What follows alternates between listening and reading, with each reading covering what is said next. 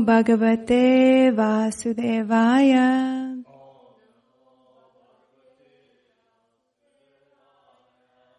Om Namo Bhagavate Vasudevaya.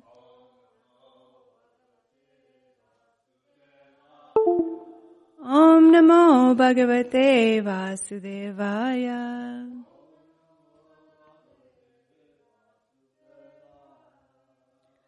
Jana Shalakaya Jaina Guruve Namaha. I was born in the darkest ignorance and my spiritual master opened my eyes with the torch of knowledge. I offer my respectful obeisances unto him.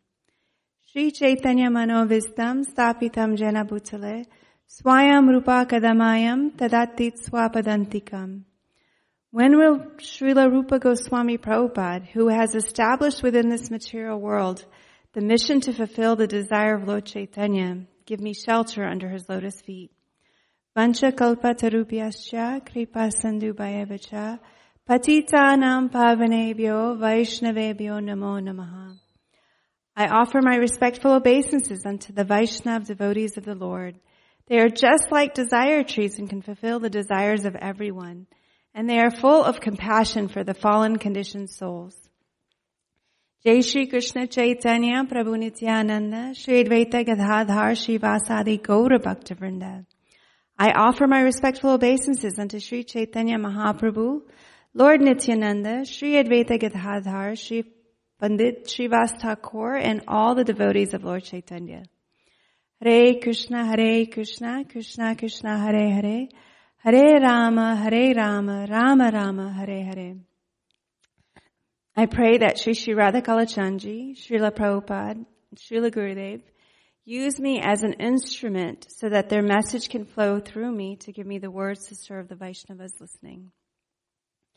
Today is Tuesday, September 21st, 2021. I am Jai Shri Radhe Devi Dasi and we are reading from Srimad Bhagavatam Canto 1, Creation, Chapter 9, The Passing Away of Bhishmadev in the Presence of Lord Krishna. Text 42. Tam imam aham ajam sarira bhajam.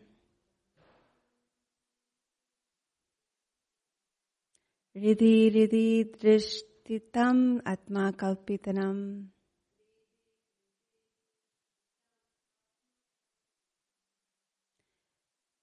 प्रतिदृशम Eva नायिकाधारकम एकम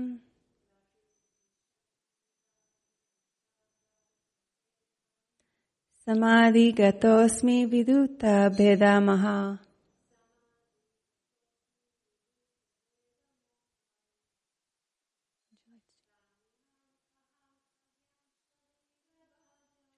धाममहम् अजं शरीरभाजम्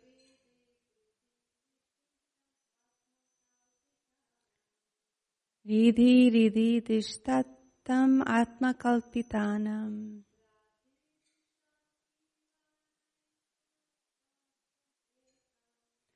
प्रतिदृशम् इव नायिकाधार्कमेकम्।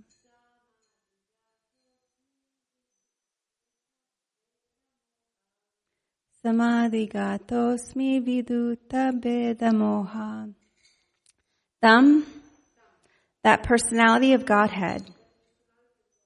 Imam, now present before me. Aham, I. Ajam, the unborn. Sarira Bhajam, of the conditioned soul. Riddhi, in the heart. Riddhi, in the heart. Dishtitam, situated. Atma, the super soul. Kalpitanam, of the speculators. Pratidrisham, in every direction. Eva, like. Na, ekada, not one. Arkam, the sun. Ekam, one only. Samadhigata asmi. I have undergone trance in meditation. Viduta, being freed from. Veda moha, misconception of duality. Translation and purport by His Divine Grace A.C. Bhaktivedanta Swami Srila Prabhupada. Now I can meditate with full concentration upon that one Lord, Sri Krishna, now present before me, because now I have transcended the misconceptions of duality in regard to His presence in everyone's heart, even in the hearts of the mental speculators. He is in everyone's heart. The sun may be perceived differently, but the sun is one. Purport. Lord Krishna is the one absolute supreme personality of Godhead, but he has expanded himself into his multiplanary portions by his inconceivable energy.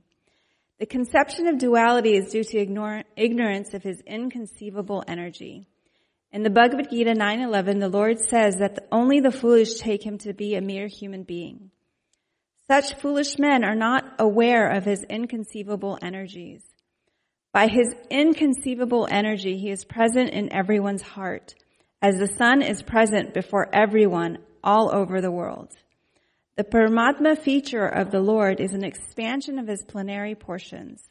He expands himself as Paramatma in everyone's heart by his inconceivable energy, and he also expands himself as the glowing effulgence of Brahmajyoti by expansion of his personal glow. It is stated in, in the Brahma Samhita that the Brahmajyoti is his personal glow. Therefore, there is no difference between him and his personal glow, Brahmajyoti, or his plenary portions as Paramatma. Less intelligent persons who are not aware of this fact consider Brahmajyoti and Paramatma to be different from Sri Krishna. This misconception of duality is completely removed from the mind of Bhishmadev, and he is now satisfied that it is Lord Sri Krishna only who is all in all in everything. This enlightenment is attained by the great Mahatmas or devotees as is stated in Bhagavad Gita 719, that Vasudeva is in all, is all in all in everything and that there is no existence of anything without Vasudeva. Vasudeva or Lord Sri Krishna is the original supreme person as now confirmed by Mahajana and therefore both the neophytes and the pure devotees must try to follow in his footsteps. That is the way of the devotional line. The worshipable object of Bhishmadev is Lord Sri Krishna as Parthasarathi, and that of the gopis is the same Krishna in Vrindavan as the most attractive Shyamasundar. Sometimes less intelligent scholars make a mistake and think that the Krishna of Vrindavan and that of the Battle of Kurukshetra are different personalities. But for Bhishmadev, this misconception is completely removed. Even the impersonalist object of destination is Krishna as the impersonal Jyoti. And the yogi's destination of Paramatma is also Krishna. Krishna is both Brahma Jyoti and localized Paramatma. But in Brahma Jyoti or Paramatma, there is no Krishna or sweet relations with Krishna. In his personal feature, Krishna is both Partha Sarathi and Shyamasundara Vrindavan. But in his impersonal feature, he is neither in the Brahma Jyoti nor in the Paramatma. Great Mahatmas like Bhishmadev realize all these different, different features of Lord Sri Krishna. And therefore they worship Lord Krishna knowing him as the origin of all features. So we're continuing with the story of Bhishmadev leaving his body and offering prayers to Krishna as he is doing so which is, we talked about previously, the goal of what we want to achieve is at the time of death to think of Krishna and to offer wonderful prayers to Krishna. And Bhishma Dev is able to do that because he was offered the boon of being able to leave his body whenever he chose at his, at his decision. And after the Battle of Kurukshetra, he was badly injured, mortally injured, so he was holding on um, to his body so that he could leave his body in in the presence of Krishna. And it's a very he's very blessed, right? Like, who among us will have that kind of blessing that we get to choose when we get to leave our body and have Krishna in front of us, personally present in front of us? So there are some concepts that are discussed here in the in the verse and in the purport. The misconceptions of duality. Um, Krishna is present in everyone's heart as the Paramatma and meditating on Krishna at the time of death. So I'll delve a little bit deeper on each concept. So when we think of duality, duality is, you know, opposites basically. In a lecture, Srila Prabhupada says, duality means you cannot understand one thing without understanding the other. Just like light, you have no conception of light without the conception of darkness. This is called duality. Good, unless you have experienced bad, you cannot understand good. Father, unless there is a son, there is no meaning of father. Husband, unless there is wife, there is no meaning of husband. This is called duality. This world is duality. So we have to rise above this dual world and enter into the absolute world. Then there will be happiness. This is from a lecture on December 13th, 1968 in Los Angeles. So we can understand that duality is this concept of good and bad, happiness, distress, hot, cold, all of these things that we experience that are opposites. And the point here is we want to transcend them. And everyone in the material world experiences duality. In Bhagavad Gita 727, Krishna says, all living entities are born into delusion, bewildered by dualities arisen from desire and hate.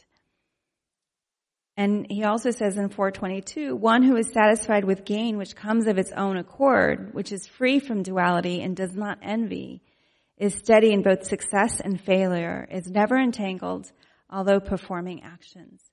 So this idea of transcending duality is pervasive throughout the Bhagavad Gita. It's one of the big concepts and leads to our being of being equinim of practicing equanimity. So that means that whether there's happiness or distress, whether it's hot or cold, we remain steady, steadfast. It doesn't affect us because we realize that we're not this body and the body is experiencing these things, you know, pain, pleasure, um, success, failure, but the soul itself isn't experiencing these things. And so when we are self-realized or on the path of self-realization, one of the goals is to be equal to all things, all situations. Krishna says in Bhagavad Gita 2.15, the person who is not disturbed by happiness and distress is steady in both is certainly eligible for liberation. And he goes on to tell Arjuna, you know, to fight for the sake of fighting not for the result of, of success or, you know, victory or gain or loss. So the concept of duality, again, is, you know, we experience all the time. We have to experience good to understand, we have to experience bad to understand what is good, to experience distress to understand what is happiness. It's there. The, our goal is, is to not be disturbed by it. I always find it's an interesting concept when we talk about not being disturbed by happiness. Because that's something that we want to achieve, right? So it's it's interesting to think of being disturbed by happiness. And in the concept of duality, the disturbance of happiness is the temporary nature of happiness in the material world. So this mic keeps falling. Um, so in the material world, we have this concept of happiness, distress, and happiness can cause us to be disturbed because of the temporary nature. And we know, you know, it, this, even when we have happiness, this too shall pass. So there's times of happiness and there's times of sadness, distress. Our goal is to be undisturbed by both, by either. In Bhagavad Gita 257, Krishna says, in the material world, one who is unaffected by whatever good or evil they may attain Neither praising it nor despising it is firmly fixed in perfect knowledge. So once again, this reiterates that our goal is to be steady despite if we are having ha- happiness or distress, success or victory or defeat, loss or gain, um, any of these things, we remain steadfast. And Krishna says we do our duty despite that. So it's one of the big concepts, as I said. We want to be unaffected by that. And that goes the same for, you know, how we treat people, friends, foe, um, family, strangers. Everyone is worth, you know, deserving of compassion, of deserving of love. So we don't make that distinction of just having love and compassion for those that we know or those that are our friends and family. It's for even those that are our foes because there are no enemies, there are no foes.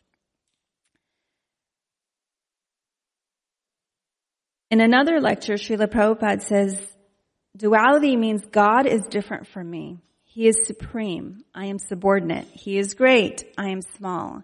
He is infinite. I am, I am infinitesimal. This is the relationship. So because we are infinitesimal, we should con- concentrate our mind to the infinite supreme self. So Prabhupada here is contrasting his previous definition of duality, you know, that having the opposites, you have to experience, you can't experience one without the other, with saying that there is a spiritual duality, that we are different from God. We are same in quality, but different in quantity. God is infinite, we're infinitesimal. Um, he's supreme, I'm subordinate, he says. God is great, I am small. So we have this relationship with God, with Krishna, that he's supreme, but this is a relationship. That means there's two people that are relating with each other. Not that one is, doesn't have a person or a personal form, or is just the Brahmajyoti as explained in the purport, the effulgence. So there is a supreme personality that we have a relationship with. And then in the purport, it goes on to say that Krishna is present in everyone's heart as the Paramatma. In Srimad Bhagavatam 1 to 11, which we probably read last year at some point, learned transcendentalists who know the absolute truth call this non-dual substance Brahman, Paramatma, and Bhagavan. So Krishna is present in everyone's heart as the as Paramatma. And I talked about briefly before that we want to see everyone as friends because Krishna is present in everyone's heart. So if we can tap into that Krishna is present in everyone's heart, whether they are devotees coming to the temple, whether they're our families, whether they're um, attacking us, or um, you know mean to us, we can still see that Krishna is within their hearts. And Krishna loves them just as much as he loves us. God loves everyone, right? He says he's equal to all. Um, but those that are serving him or turning to him gets a little bit more of his attention because we're asking for that attention. In Bhagavad Gita 8.3, Krishna explains the indestructible transcendental living entity is called Brahman, and their eternal nature is called adhyatma, the self. Action pertaining to the development of the material bodies of the living entity is called karma, or fruitive activities. In 8.4 he says the physical nature, which is constantly changing, is called adhibhuta, the material manifestation.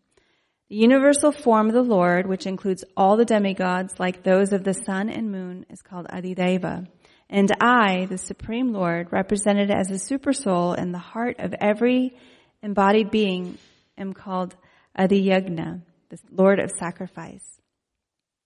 So Krishna explains throughout the Gita that he is present in everyone's heart as the supersoul, as Paramatma. And we, that's another big concept that we want to understand, right? The big concepts of Krishna consciousness, of the basics of the Bhagavad Gita are we're not this body that we're spirit soul. And as a result, we want to be steadfast and undisturbed by all the happenings around us, by the whims of material nature. But we also understand that Krishna is within us as the super soul and he's guiding us. Says, he says that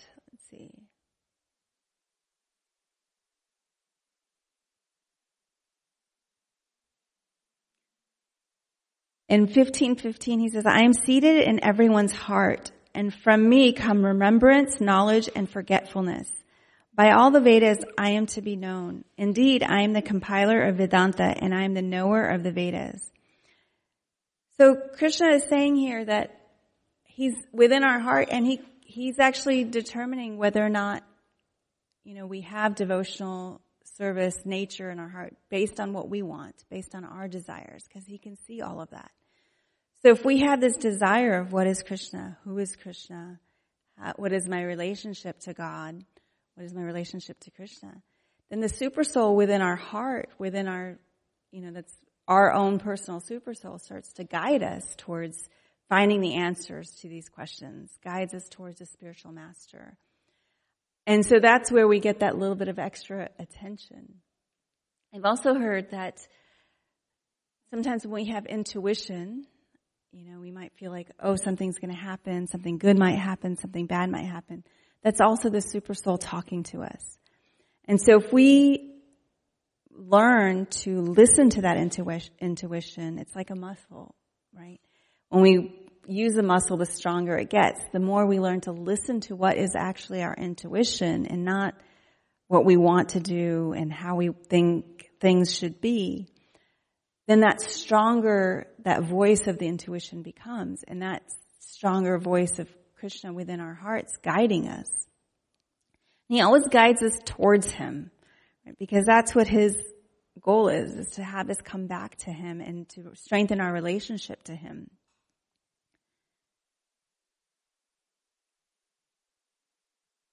And part of that is being able to relate to other people. If we start to see that Krishna is in everyone's heart, there is no question of who's an enemy, who's, who's not an enemy.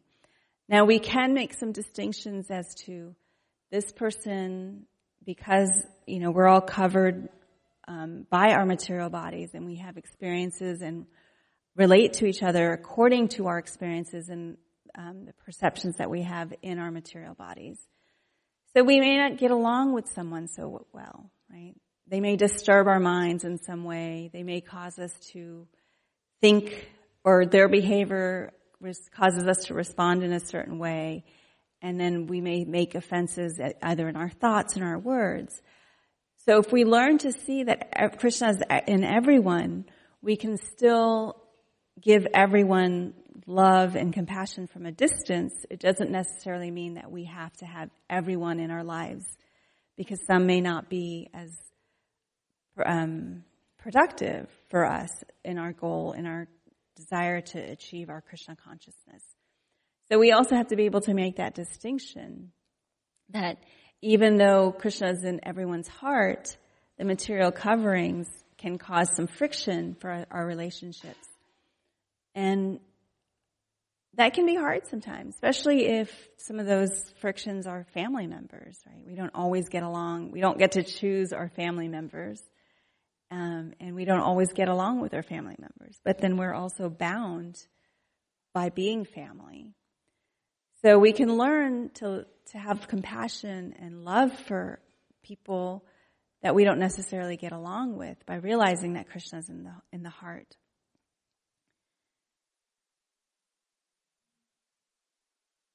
In Bhagavad Gita 13:29, Krishna says, "One who sees the super soul equally present everywhere in every living being does not degrade themselves by their mind. Thus they approach the transcendental destination." So how can we realize that the super soul is within our heart and within everyone else's heart as well? In Bhagavad Gita 13:25, Krishna says, "Some perceive the super soul within themselves through meditation." others through the cultivation of knowledge, and still others through working without fruit of desires. And really our goal is one or a combination of all of these, right? So we can do it through meditation with japa, with kirtan, with sitting in front of the deities and praying, praying at our own time. We talk, I talked a little bit about intuition. Prayer is a great way to hear our intuition if we have stillness and we pray, and we pray in this mood of gratitude, not in this mood of begging or asking, right? Krishna, please give me this, please give me that. You know, we start bargaining with Krishna. Oh, Krishna, if you give me this, you know, nice house, then I can serve you better. That's not how we pray. We pray with this attitude of Krishna, thank you so much for everything you've given me. Thank you for, you know, guiding me on this path to you. you. We can pray for certain things like, Krishna, please give me the strength to overcome my material attachments and come to you. We can even pray that kind of prayer in the mood of gratitude because we can pray instead as, Krishna, thank you for giving me the strength to overcome my material desires and come to you. So you see there's a subtle difference there, right? One is asking for something and the other is assuming it's already been given to you and being grateful for it. So when we pray to Krishna, if we pray like that, it's a much stronger prayer in our own mind because our mind doesn't really know, like we can trick our minds what's reality, what's not reality, right? We say, thank you, Krishna, for the strength, you know, to overcome material attachments. Thank you, Krishna, for the desire to have a strong relationship with you. Thank you, Krishna, for our strong relationship. The mind thinks that these things are already happening. So it strives to make these things a reality. And so it, it's, it's a stronger prayer than saying, Krishna, please give me the strength. Because then the mind's like, oh, we don't already have it.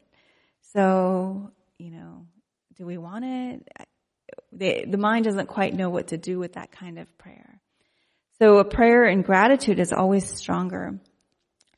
If we are confused about something, a dilemma, you know, Krishna, thank you for giving me the answer to this question.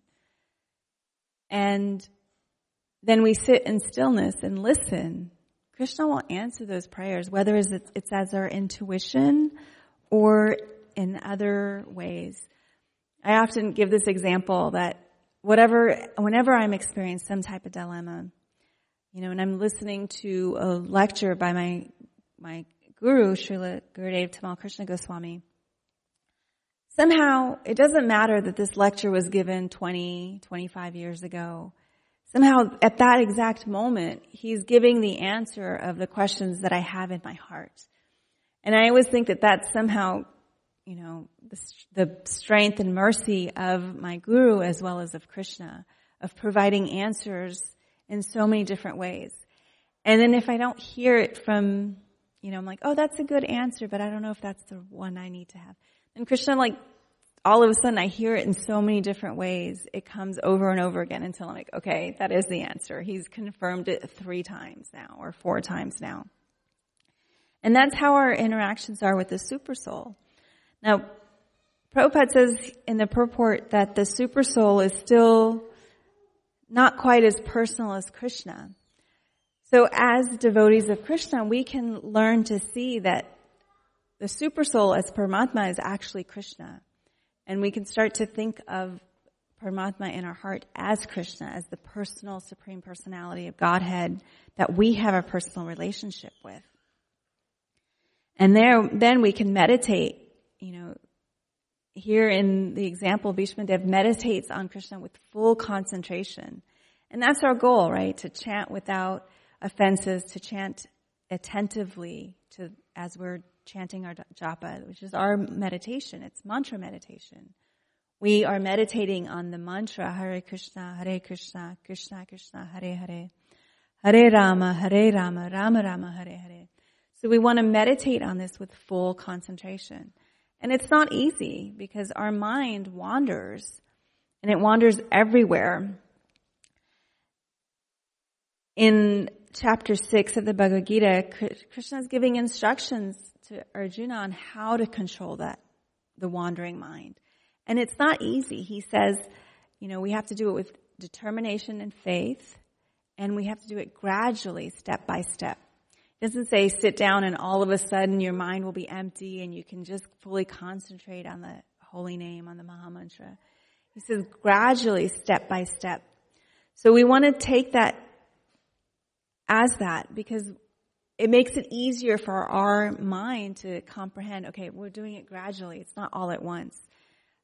You know, anytime we want to make any changes in our habits, it's best to do it gradually and pick what is the most important habit that we want to change. How do we want to change it? What will we gain from it? And what will we actually be able to do? So one of the habits that I'm really working hard on changing is getting to bed earlier. So I was like, okay, I'm going to um, get ready for bed at nine o'clock and be in bed by ten o'clock. And for someone who's going to bed at like two or three in the morning, that was a little bit ambitious for me, and it would just not happen, and it felt overwhelming. So then I said, okay, I'm going to go to bed before midnight. That just felt a little bit more doable. It's still not my goal. It's still not the goal as far as getting a good night's sleep, but it's better than two o'clock in the morning and it's better than me trying to get to bed by 10, but it just not happening because it was too much at once. So then it's, you know, you go to bed before midnight for some time. And as soon as I got into the habit of that, now I'm working at like 11 o'clock. Okay. In bed, lights off by 11. So, you know, that those are some ways we can make changes. Well, it's the same thing with japa, our mantra meditation practices. Ideally, we want to chant our 16 rounds in full concentration in one sitting, fully just enveloped with the holy name, you know, thinking of Krishna, serving Krishna, just this loving relationship with Krishna. But that's hard to do immediately. And it takes practice and it takes time. You know, I've talked about before that when I was working, I would make bargains with myself. Okay, we're going to do, you know, four rounds before work and then, you know, and make them like really as concentrated and undistracted as possible. But even when I started that, I had to start off with like one round, you know, chanting one round like that. And then the other rounds, like it just became a little bit easier. Sometimes that one round became two rounds, even though my goal was only one round. Um, and it would sometimes be, you know, four to six rounds, but only one or two of them would be working on being with full attention. And the others would be like, okay, let's work on getting the quantity and then we can focus on quality later. So it's a slow, gradual process. Um, and some people have that strength and ability to jump right in and, you know, like go cold turkey, so to speak, right? cold turkey in the sense of like giving up something, but also diving into something. Um, but most of us don't have that. Or we have it for some things, but not for other things. Um, you know, we hear all the time people quitting an addiction just cold. And sometimes that can be more helpful than slow. Like if you have an addiction to smoking, quitting smoking, you know, right away, cold turkey, can actually be more beneficial and successful than if you were to like gradually say, okay, I'm going to smoke less cigarettes until I get down to zero, because there's always that additional hit of nicotine that's causing more of an addiction. So both ways are fine, but there are some benefits to going cold turkey, and some people can do that and they never pick up a cigarette again for the rest of their lives. Some people do that and they quit for a few years and then they pick it up again. You know, it's an addiction, so, you know, it's, it's like that with everything. But the opposite of the addiction is, is creating good habits, right? So we want to have habit, we want to be addicted to good habits that are going to serve us. And to create those addictions are a little bit harder, so we have to like slowly, slowly make those steps into it.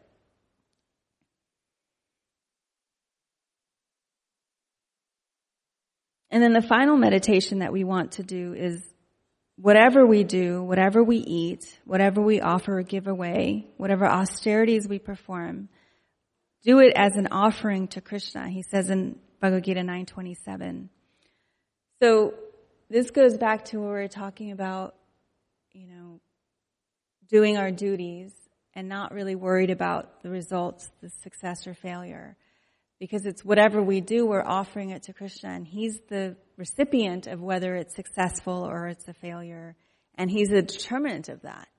And he makes those kind of decisions based on our mood, our mindset, what we'll gain from success or failure, and whichever will bring us to him is what he'll give us. Right? So if we're um, working on something and it becomes a big success, and we think, oh, look how successful I am, and I did this, and you know, we start to get a little arrogant and uh, puffed up about something that we did, we accomplished, and then we think, oh, I don't need anyone else, and I did this by myself. Then that may not be the best thing for our devotional practices and bringing us closer to Krishna. So he, Krishna may not give us that success. Whereas if we have failure in that same way, we might be like, oh, Krishna, what did I do wrong? Or, you know, how can I improve? You know, or the failure itself can be so challenging that it makes us surrender even more to Krishna. And then at the same time, if we have something that we've done and it's very successful, and we have the mindset that this is all Krishna's anyway, that even though this was great, you know, this program turned out so successful, it was all Krishna's mercy. It was not really me. I was just doing my duty. And we're that same kind of response to if it's a failure. Well, I was doing my duty. I'll learn what I can do better next time. That's that equanimity, the steadfast that we talked about in the beginning. So it's all interrelated as we are deepening our relationship to, with Krishna and progressing on our path of spiritual enlightenment, of self-realization. And then in 934, Krishna says, engage your mind in always in thinking of me, become my devotee, offer obeisances to me, and worship me. Being completely absorbed in me, surely you will come to me. So from this, we conclude that when, even outside of our times of japa, right? So japa or mantra meditation session is specifically dedicated to thinking about Krishna, to delve, uh, deepening our relationship with Him and concentrating upon Him. But we can also think of Him throughout the day. You know, as we're driving, we can listen to a lecture or listen to kirtan or even just think about Krishna, you know, his pastimes, what is he doing, just thinking about him throughout our day, you know, if we have time, just have kirtan playing, meditating on Krishna in different ways. We can even chant the Maha Mantra. It doesn't have to be chanted on beads, sitting down. We can just chant them, you know. And I find it's related. The more I have good concentrated japa, the more I think about Krishna throughout the day. And he pervades my day. And if I, for some reason, like wake up late or your mind plays tricks on you and you think, oh, I'll just chant later, I'm less likely to think about Krishna. Now I'm thinking about myself, like, oh, you know, that's when I'll have a little bit more thoughts of like, what am I doing? Am I doing anything right? My fears and insecurities come out more. Um, my self doubt comes out a lot more. So it becomes harder to even do the things that I know that I, I want to do to serve Krishna and serve his message, spread his message. When I start to, th- when I don't have that, um, I guess, prepping of my day, priming of my day with meditation of Krishna. So I'll end there and see if there are any questions. Yes.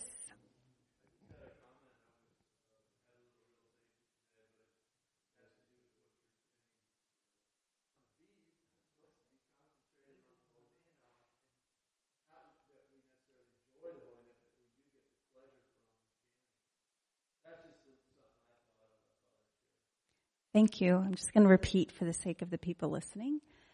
Um, so, um, Dharma made a comment about uh, chanting japa. You know, he, he's saying that we often think of, I have to chant my rounds. Um, you know, got to get my rounds done. But it's not really about the rounds or the beads. It's about chanting the holy name and hearing and listening to the holy name and really um, relishing the hearing of the holy name and 100%. you know, our mindset, and he also made the point of our mindset and our mood of chanting can make a big difference in how we hear and receive the name. I, you know, I obviously as people that chant japa, we all agree with this. I agree with this. And some of the things that I, I look at is instead of I have to chant my rounds, you know, I should chant my rounds. These are, again, those words that trigger our minds to think, oh, this is a chore. This is something, you know, but I get to chant my rounds or I get to chant the holy name. I want to chant the holy name. I'm excited to chant the holy name. If we start our round, our japa session with those kinds of thoughts, you know, even at first, if we're not believing it, if we say it, I get to chant my rounds. I um, want to chant my rounds. I'm excited to chant my rounds. Then it becomes different. And, you know, 100%, like you were saying, it's not chanting rounds, it's chanting the holy name. But even deeper than that, it's not just chanting the holy name, it's spending time with Krishna. So if, you know, we have a, a, a meeting to spend time with each other, right? To, we're going to meet for lunch or something, and I'm like, oh, I have to meet Dharma for lunch. How does that make you feel? Like, why are you even here? Why are we even having lunch together? But like, oh wow, I get to have lunch with Dharma. Completely different mood. It's the same thing when we think about chanting our rounds. We're like, oh, I have to chant my rounds. Krishna's like, why are you spending time with me then?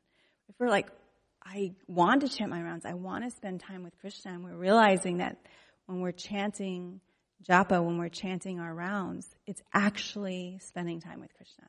Like he's sitting right there in front of us as if, as, you know, you are sitting in front of me and we're, and you're having a conversation with him. and This conversation is Hare Krishna, Hare Krishna, Krishna Krishna, Hare Hare, Hare Rama, Rama Hare Rama, Rama Rama, Hare Hare. So it becomes that much more intimate and loving and involved if you if we meditate like that, like Krishna is actually in front of us. You know, in the beginning of my class, I said that Bhishmadev had the benefit and blessing to be in front of Krishna. Well, we do too with the holy name. You know, we have the benefit of blessing and being in front of Krishna with the deities, with Radha Kalachandji. It's just a matter of realizing it. So, you know, Krishna is always there with us, whether it's in our heart it's chanting our japa. It's in front of the deities. We just have to recognize that. Know, we have to see him there. And, you know, we use things like the beads to count off, you know, chanting a certain amount of times because we're not actually habituated in thinking about Krishna with love. So we have to come up with ways that we can do it you know, so we have this mechanical way. But really the point of japa isn't to get the number of beads done. It's not to get um, a number of rounds done. It's to foster within us love for Krishna and to, for us to recognize our original relationship with Krishna and to uncover that and deepen it. So when we think of it that way, it becomes so much sweeter and it becomes something that we, um, uh, is no longer a chore for us. It's something that we look forward to and relish. So, you know, we do things like that, like the, the beads in our hands, it engages our sense of touch, you know. I've often noticed also that the beads, especially if they're made of um, tulsi, they have a certain scent to them, right? Or we can also light incense. One of the things is, you know, we have the um, essential oil sticks that we use when we bathe the deities, and whenever I use them, I throw them in my bead bag. So now when I chant, like I smell the oils that were used on the deities. So again, they engage my sense of smell. You know, we can have a nice picture of Krishna in front of us and engage our sense of vision. You know, we're listening, we're speaking, we're engaging our tongue, we're engaging our sense of hearing. So we're trying to engage all of our senses in in this meditation on Krishna so that it becomes second nature, you know, that now, like, if I smell jasmine flowers, I immediately think of Krishna because it's like I smell those flowers dressing Krishna, Kalachandji, Radha Govinda. So you make these associations, you know, when you smell incense, then you think of chanting japa, you think of Krishna. You know, when you see the beads, you think of Krishna. So these are cues that we give our minds because that's how we have to trick our minds basically with the material coverings. Thank you for that comment. Any other questions or comments?